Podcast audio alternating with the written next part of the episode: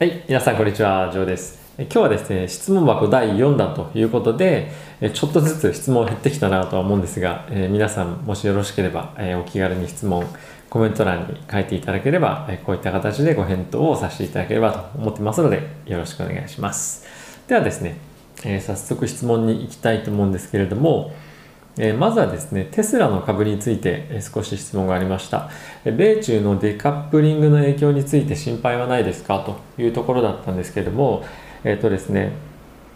基本的に、まあ、その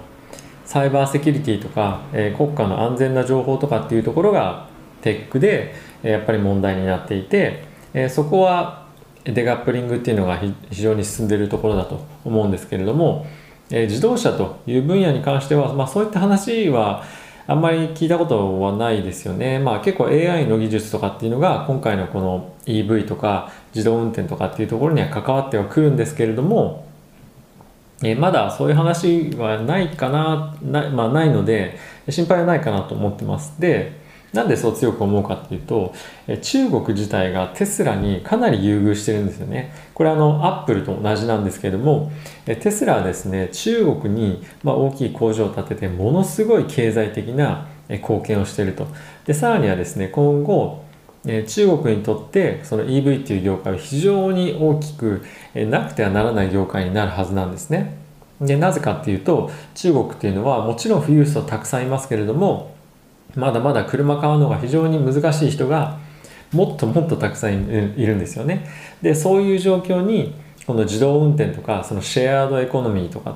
ていう形で今言ってますけども、まあ、そういった形でみんなが安価に車を利用できるようにすることによって、まあ、渋滞の緩和もそうですしより多くの人々が、まあ、そういった経済的に負担が少な少ないながらも、まあ、車を持ってると同じようにタクシー乗るみたいな感じで、えやっぱり経済活動をより簡単に、えできるように、まあ、輸送とかっていうのもそうですけども、まあ、そういった形で、えーなんていうんですかねより生活水準を上げながらもリビングコストを下げるというのがやっぱりテーマとして今中国が持っていてでそういったことのためにもこの EV とかあとはその自動運転とかっていう分野っていうのは今後も発展していきたい分野として中国は持ってるので規制とかっていうのは中国側としてはないかなと思ってます。でさらにテスラっていうのはアメリカの政府ともかなりうまくやっていて、えここの最近テキサスとかあとはニューヨークにも2つありますしネバダの方にも工場ありますよね。なので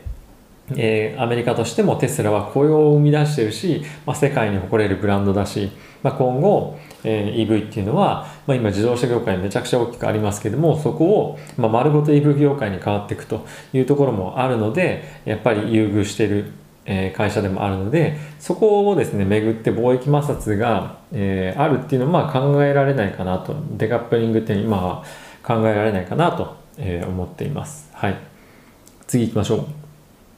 えーとですね、日本株を買うなっていう僕が少し前に動画を出してたと思うんですけども、えそれへの意見として、え割高な米国株を買う方がリスクが高いんではないですかっていう、まあ、これ質問ではなくてあの意見があったんですけどもそれについて少しお話を、えさせていただこうかなと思ってます。で、えーっとですね、まあ基本的に僕の、えーこのビューというか見方っていうのは、まあ長期的に見てるっていうのがやっぱある基本的にあるんですけれども、えっと、やっぱり、えーアメリカの今株が割高かどうかっていうと、まあ、もしかしたら割高なのかもしれないかなと、えー思います、えーしかしその割高かどうかって多分今テックっていう面で割高なんだと思うんですね。で他の分野に関してはものすごい割高かどうかっていうと、まあ、僕はそうじゃないと思うんですね。なので、まあ、僕は基本的に今テスラとか買ってますけど、えー全体としてアメリカ市場として見た時に、えーまあ、異常なくらい割高かどうかっていうと、まあ、それっておそらくアメリカの経済の回復っていうのと、えーあとはアメリカ市場の規模の大きさだったりとかアメリカ市場アメリカ企業の,、えーまあ、その戦略の柔軟性だったりとかまだテクノロジーも進んでますしあとはその労働市場に対労働市場の、えー、なんていうんですかね。マチュリティって何でなんだろう。その労働市場は、ま、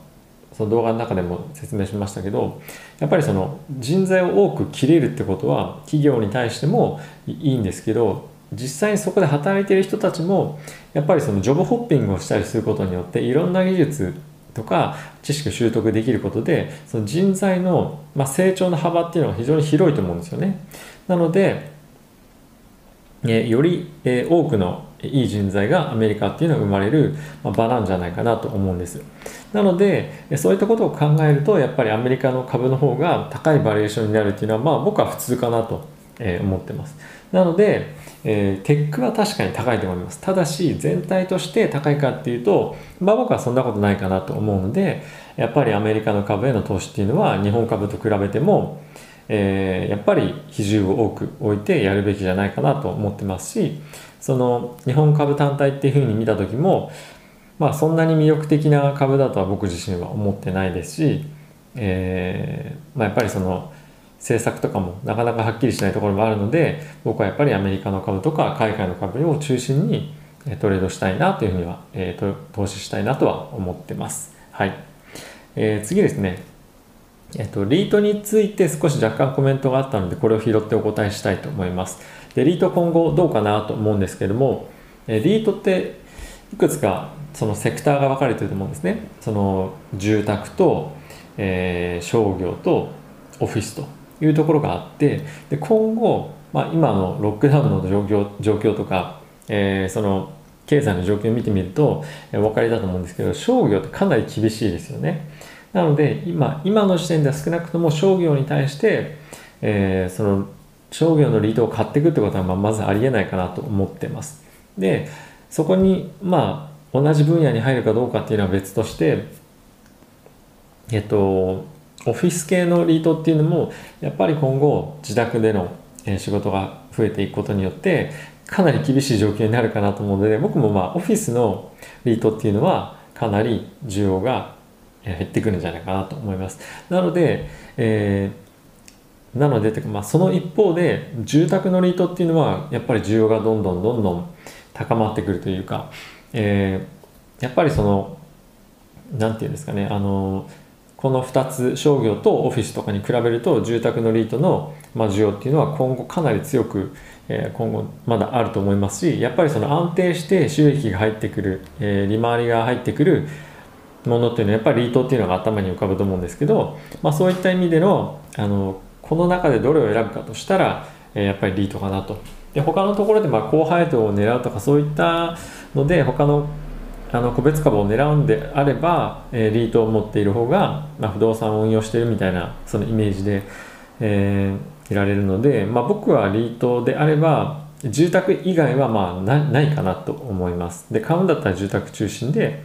えー、持っているのがいいんじゃないかなと、え、思います。答えになってますでしょうか？はい。ではですね、あと、えー、そうだ、ジョーさんのヘッジファンドのお話であったんですが、ですがえ短期、長期っていうのはどれぐらいの期間を表してるんですかと。確かにこれ、あのこういうこと言ったことなかったんですけど、えこれ人によって違うと思うんですけど、基本的に短期は、まあ、大体そうですね、どんなに長くても、え、1ヶ月だと思いますね。1ヶ月の話もまあしてる時も、まあそうですね、1ヶ月ぐらいかな。え、うん、だと思います。で、中期ってどれぐらいなのっていうと、中期ってちょっとまあ微妙だと思うんですけど、長期っていうふうになると、まあ数年単位、うん、まあ1年以上かなっていう感じですね。まあ中期だと、まあ半年とか1年ぐらいなイメージ、そんな感じの、えイメージで僕は話してます。多分他の人も大体同じじゃないかなと思ってますね。はい。あとヘッジファンドでアルゴリズムの運用とかっていうのは、えー、してましたか、えー、もしくは、えー、一般市民の、えー、人たちが、まあ、アルゴリズムについて意識することはありますか？ということですが、まあ、僕自身はアルゴリズムの運用というのはしたことありません。えー、あとアルゴリズムって前回の動画でも申し上げたんですけどそのアルゴリズム自体ごとにかなり特性だったり個性があるのでそれを意識しながらまあ、僕らが投資するっていうのは、まあ、そもそも無理っていうこともありますしあんまりその気にする必要もないかなと、いろんな投資家がいるので、まあ、そのうちの、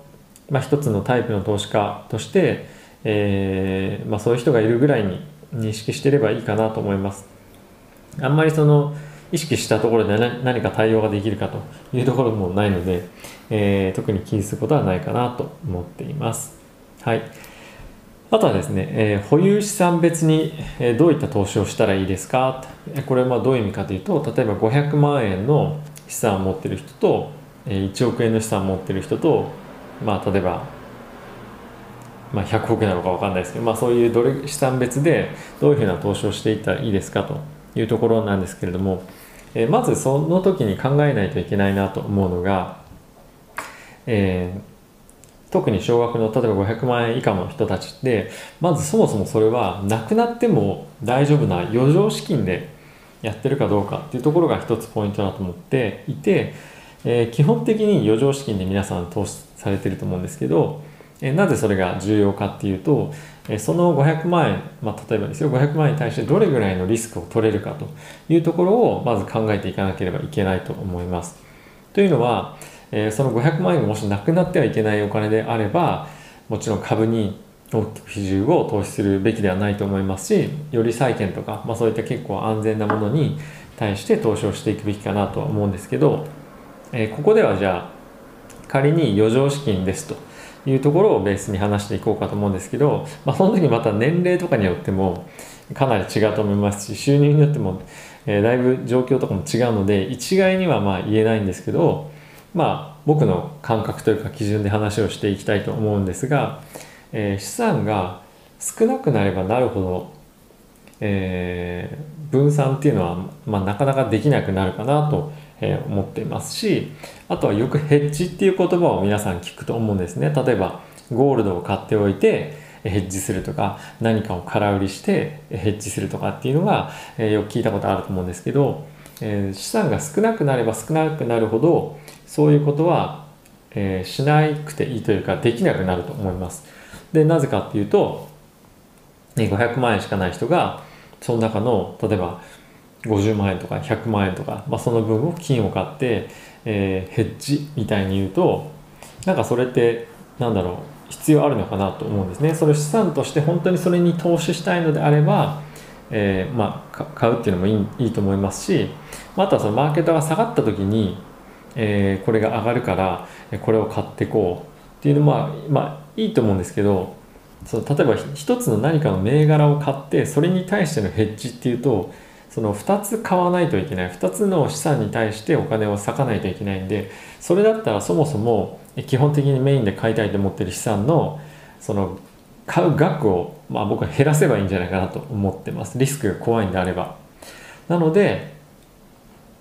えー、その、まあ、さっきも言った通り資産が小さくなればなるほどそういうヘッジとかそういったなんか細々とした投資にお金を入れるよりももう少し自分の目的本当の例えば増やしたいんだったら個別株とか、まあ、そんなにリスクは取りたくないんだけどやっぱり上値は少し狙いたいな、えっと、上昇は少し期待したいなというのであれば例えば S&P500 とか買ったらいいんじゃないかなと思ってますし、まあ、例えばあと資産が、まあ、1000万から例えばなんだろう5000万とか3000万とかあるようであれば、まあ、基本的にじゃあ株をまあ、多めに、まあ、指数としてある程度、まあ、15%とか20%とか、まあ、半分でもいいんですけど持って、まあ、あとは好きな個別株を持っていってで債券とかそういうのを買うかどうかっていうのはえ結構その人の特性、まあ、考え方によると思うんですけど僕は債券とかを、えー、買うのであればやっぱりそのそのなんだろう景気が拡大してってる時えー、上昇が見込める時であれば例えばさっき言ってたリードを買うとか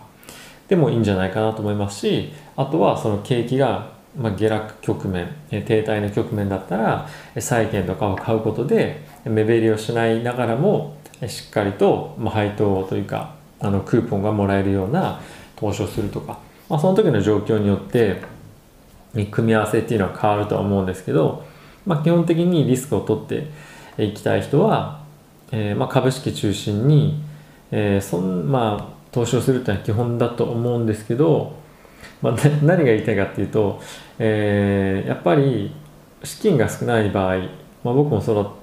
そうなんですけど資金が少ない場合はやっぱり株式中心で、え、やっていく方が、まあ、僕はいいんじゃないかなと思います、まあ、お金を増やしたいからこそ投資してるんだとえー思いますし、まあ全くなんだろう上値を狙わずにその情報証とか期待せずに、えーまあ、貯金ぐらいの感覚で何か持ってたいんですっていうのであれば景気が拡大してる時には、ま、リートだけとか、まあ、そういう保有でもいいかなとは思うんですけど、えーうん、やっぱその辺まあちょっとまあ人に結構やっぱりよるかな今話してても思ったんですけどちょっと申し訳ないですけど。でも、えーやっぱりその時に景気が拡大している局面なのか、えー停滞している局面なのかあとは金利が上がってってる局面なのか下がってってる局面なのかとかはやっぱり気にした方がいいかなと思います。たまに僕が話をしているその時に株の相場なのか金利の相場なのかっていうところはもう少しえー細かい話になってくるので長期で持つ時、えーかつ資産が少なくて、まあ、安定したものにそのあんまりその値動き激しくないものに投資したいっていう時はそういうトレンドだけはしっかり抑えて資産を選ぶのがまあ重要かなと思います、まあ、もちろんそれはあの株を投資する時にもそうなんですけど景気拡大局面であればもし株一点に一点張りするんであれば、まあ、S&P の数買ったりとか、まあ、そういった形で、えーそうするとまあ確実に結構確実に利益も出せるんじゃないかなと思っています。大丈夫かな？答えになったかな？大丈夫でしょうか？はい、えー最後にですね皆さんのおかげで5000人、えー登録者数達成することができました。ありがとうございます、え今後もですね継続的に、動画毎日配信していきたいと思ってますしあとはいただいたコメントもですねこういった形で、えー質問箱として、まあ、できれば毎日もし質問がちょっと少ない時は、え2日ごととかに分けるかもしれないんですけど配信を継続していきたいと思いますので、えーぜひ気兼ねなくコメント欄に、えご質問いただければ嬉しいです。では動画ご視聴ありがとうございました。また次回の動画でお会いしましょう。さよなら。